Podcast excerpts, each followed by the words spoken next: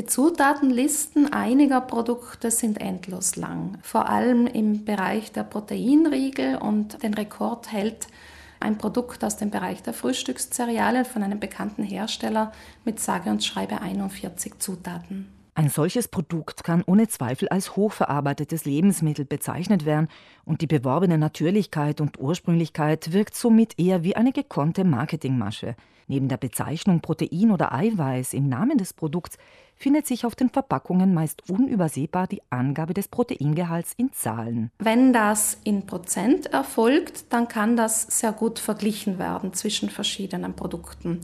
Denn wenn auf einem Riegel beispielsweise steht 36 Prozent Protein, bedeutet das, dieser Riegel enthält pro 100 Gramm des Produkts 36 Gramm Protein. Schwieriger wird es, wenn die Hersteller den Proteingehalt in Gramm angeben, denn häufig bezieht sich die Angabe auf den gesamten Packungsinhalt und so bedeuten beispielsweise die 20 Gramm Protein, die auf der 1 Liter Sojamilchpackung prangen, in Wirklichkeit nur 2 Gramm pro 100 Milliliter.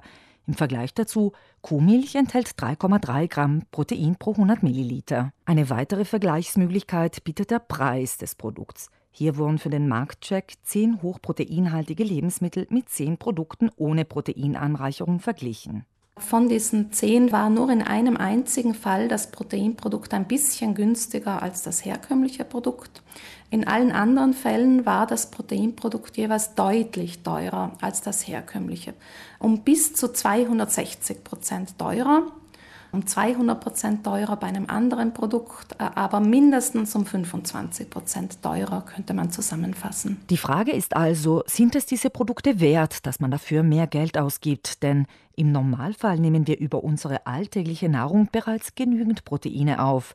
Und wenn man an die beigesetzten künstlichen Zusatzstoffe denkt, können solche Produkte sogar kontraproduktiv sein für die Gesundheit. Wer gezielt auf eine proteinreiche Ernährung achten möchte, kann sich aus einer Auswahl an natürlichen Lebensmitteln solche aussuchen, die eben von Natur aus reich an Proteinen sind. Selbst hergestellte Nussmischungen, Aufstriche aus Hülsenfrüchten wie zum Beispiel Humus oder ganz einfach ein hartgekochtes Ei als Proviant für eine Bergwanderung.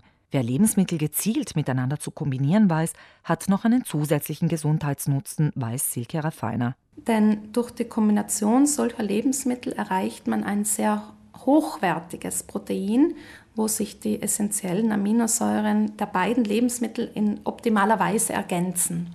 Ei mit Kartoffel, Milch mit Getreide, im Milchreis zum Beispiel, oder Hülsenfrüchte mit Getreide, wie in der Pasta e Fagioli. Für die Ernährungsberaterin der Verbraucherzentrale Südtirol, Silke Raffiner, ergibt sich folgendes Fazit. Der Körper verwertet das Protein, soweit äh, es eben gebraucht wird und auch die Energie, die darin enthalten ist. Aber man braucht sich davon keinen zusätzlichen Nutzen für die Gesundheit versprechen. Der wird nicht eintreten. Und wichtig noch, Energie, die der Körper nicht braucht, lagert er als Fett ein. Wer also nur viel Eiweiß isst, aber keinen Sport treibt, nimmt mit Eiweißprodukten zu.